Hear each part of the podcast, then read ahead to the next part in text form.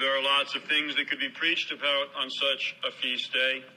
I thought briefly about doing an apologetic in defense of the Blessed Mother against all the attacks which she suffers. You may think it odd that to say that the Blessed Mother suffers many attacks, but remember, we do not live in a Catholic culture. Of course, she is attacked, even by those who call themselves Christians. But I didn't go that route. I thought I would review the document which declared this a feast day, defined the Assumption as a matter of Catholic dogma. In 1950, Pope Pius XII issued the Apostolic Constitution, Munificentissimus Deus, officially defining the doctrine of the Assumption of Mary as an article of the faith. In other words, while the Assumption of Mary into heaven has always been part of the faith, it is not always known for certain that it had to be believed if someone wanted to be Catholic, and now it is. But popes are slow to make such definite statements. He's about to put the greatest authority in the universe behind his statement. And while it is true that God would not let him say it if it were not true, since this is a matter of faith, it is also true that God gave the Pope certain gifts and he expects him to use those to do his job and not to rely solely on God's extraordinary intervention. So Pope Pius XII, before he formally defined the Assumption as dogma, did his homework. And based on that work, and on the grace given to him by God, the Pope made his statement about Mary's Assumption.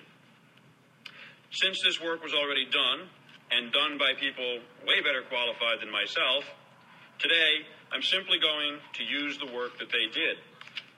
If the Pope had not encouraged us to do this, this might be considered plagiarism.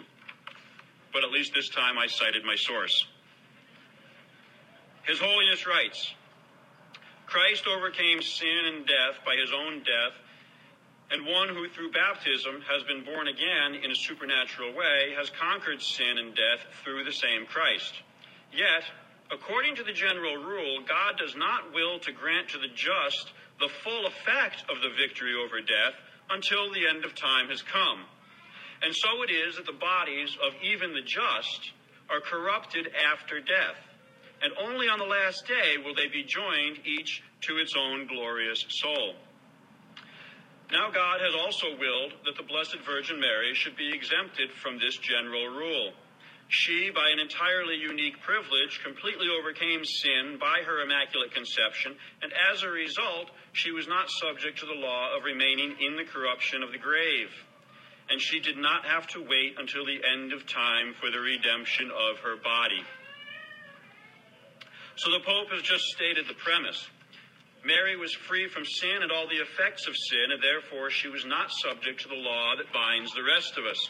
Her body did not have to decay, and she did not have to wait until the general judgment to have her soul and body reunited. And next, Pope Pius gives examples that belief in the Assumption of Mary has always been part of the Catholic faith. Quote, Pope Adrian I sent to the Emperor Charlemagne these words from the liturgy. Venerable to us is the festivity of this day on which the Holy Mother of God suffered temporal death but still could not be kept down by the bonds of death, who has begotten your Son, our Lord incarnate, from herself. In the Gallican Sacramentary, Sacramentary is a liturgical book, a little like our Missal, as early as the 8th century, designates the Assumption of Mary as an ineffable mystery, all the more worthy of praise, as the Virgin's Assumption is something unique among men. And the ancient Byzantine liturgy God, the King of the universe, has granted you, Mary, favors that surpass nature. He has kept you a virgin in childbirth. Thus, he has kept your body incorrupt in the tomb and has glorified it by his divine, a divine act of transferring it from the tomb. Now, since people write prayers based on what they believe, it is obvious that since the church has included these, such things in her official prayers from the very beginning, the church has, from the earliest days, held that Mary was assumed into heaven. But Pope Pius XII is also going to back up his definition with the writings of the Church Fathers. St. John Damascene. It was fitting that she, who had kept her virginity intact at childbirth, should keep her own body free from all corruption even after death.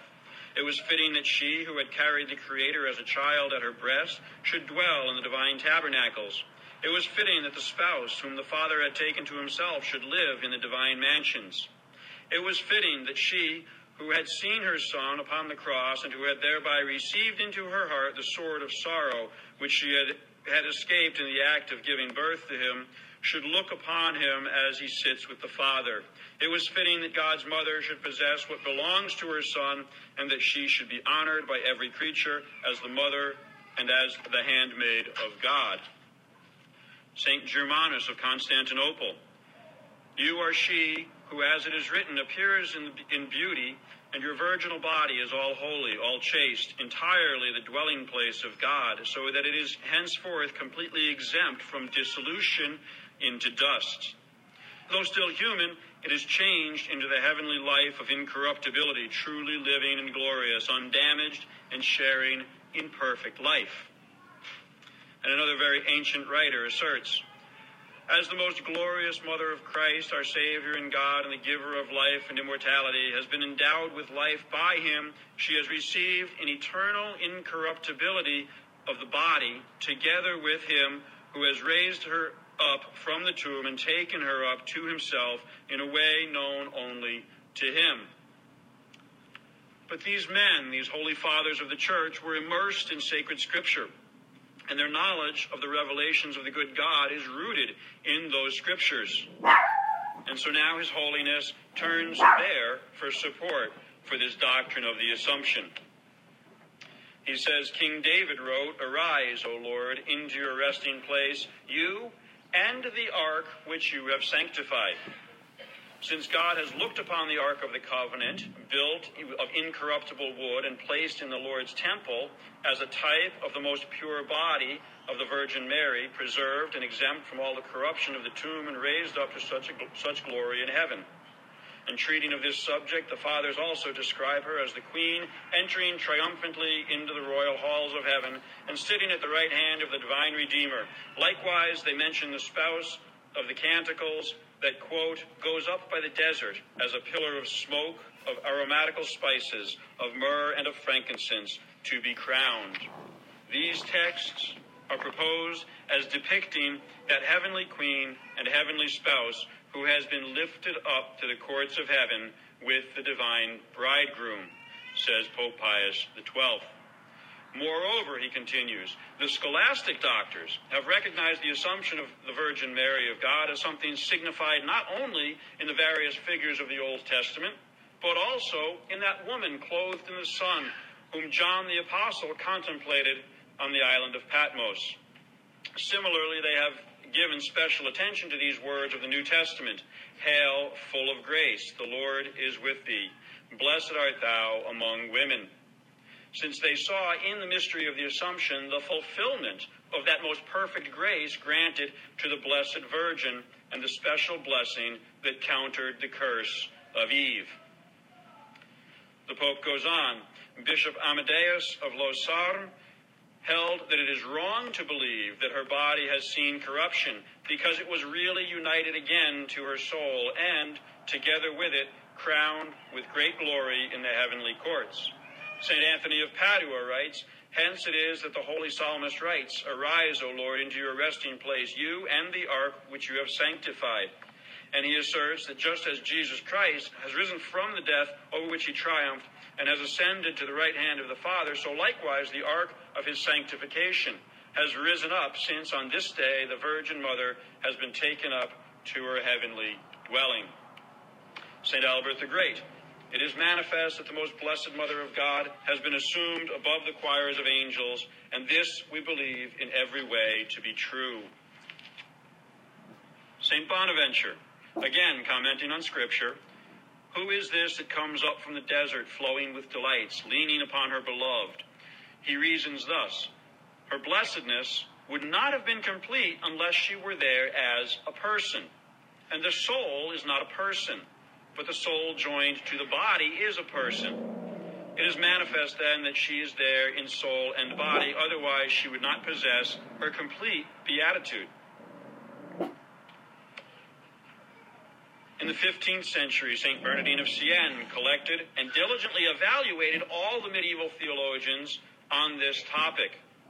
And he adds himself, after his study, Moreover, it is reasonable and fitting that not only the soul and body of a man, but also the soul and body of a woman should have obtained heavenly glory.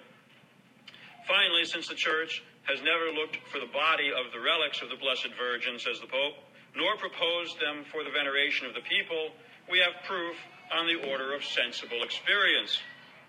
And the very suggestion that one should, would search the relics of the Mother of God would have horrified St. Robert Bellarmine, who, quote, exclaimed that who, I ask, could believe that the Ark of Holiness, the dwelling place of the Word of God, the temple of the Holy Spirit, could be reduced to ruin. My soul is filled with horror at the thought that this virginal flesh, which had begotten God, had brought him into the world and nourished him and carried him, could have turned into ashes or given over to be food for worms. In like manner, St. Francis de Sales, after asserting that it is wrong to doubt that Jesus Christ has himself observed in the most perfect way the divine commandment by which children are ordered to honor their parents, asks this question What son would not bring his mother back to life and would not bring her into paradise after her death if he could? And certainly this son could. St. Alphonsus writes that Jesus did not wish to have the body of Mary corrupted after death, since it would have redounded to his own dishonor to have her virginal flesh, from which he himself assumed flesh, reduced to dust. St. Peter Canisius writes This teaching, that Mary was assumed body and soul into heaven, has already been accepted for some centuries. It has been held as certain in the minds of pious people and it has been taught to the entire church in such a way that those who deny that Mary's body has been assumed into heaven are not only are not to be listened to patiently, but are everywhere to be denounced as over contentious or rash men and as imbued with a spirit that is heretical rather than Catholic. The famous Jesuit scholastic Suarez, quite ahead of his time, said, This mystery was to be believed with the same firmness of assent that, as that given to the Immaculate Conception of the Blessed Virgin. Thus, he already held that such truths could be defined. Pope Pius XII sums up and comes to his point. All these proofs and considerations of the Holy Fathers and the theologians are based upon the sacred writings as their ultimate foundation. These set the loving Mother of God, as it were, before our very eyes, as most intimately joined to her divine Son and as always sharing his lot.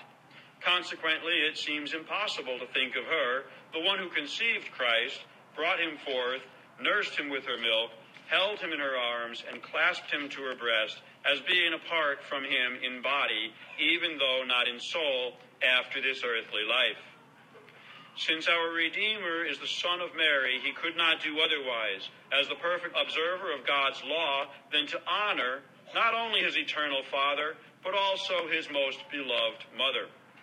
And since it was within his power to grant her this honor, to preserve her from the corruption of the tomb, we must believe that he really acted in this way. We must remember especially that since the second century, the Virgin Mary has been distinguished by the Holy Fathers as the new Eve, who, although subject to the new Adam, is most intimately associated with him in that struggle against the infernal foe, which, as foretold in the Proto Evangelium, would finally result in that most complete victory over the sin and death, which are always mentioned together in the writings of the Apostle of the Gentiles. Consequently, just as the glorious resurrection of Christ was an essential part of the final sign of his victory, so that struggle which was common to the Blessed Virgin and her divine Son should be brought to a close by the glorification of her virginal body. For the same apostle says, When this mortal thing hath put on immortality, then shall come to pass the saying that is written, Death is swallowed up in victory. And thus, says Pope Pius XII, While the illusory teachings of materialism and the corruption of morals that follows from these teachings threaten to extinguish the light of virtue and to ruin the lives of men by exciting discord among them, in this magnificent way, assenting to the truth of Mary's bodily assumption, all may see clearly to what a lofty goal our bodies and souls are destined. And finally, it is our hope that belief in Mary's bodily assumption into heaven will make our belief in our own resurrection stronger and render it more effective. Therefore, Pope Pius concludes By the authority of the Lord Jesus Christ, of the blessed apostles Peter and Paul, and by our own authority, we pronounce, declare, and define it to be divinely revealed dogma that the Immaculate Mother of God, the ever Virgin Mary, having completed the course of her earthly life, was assumed, body and soul, into heaven.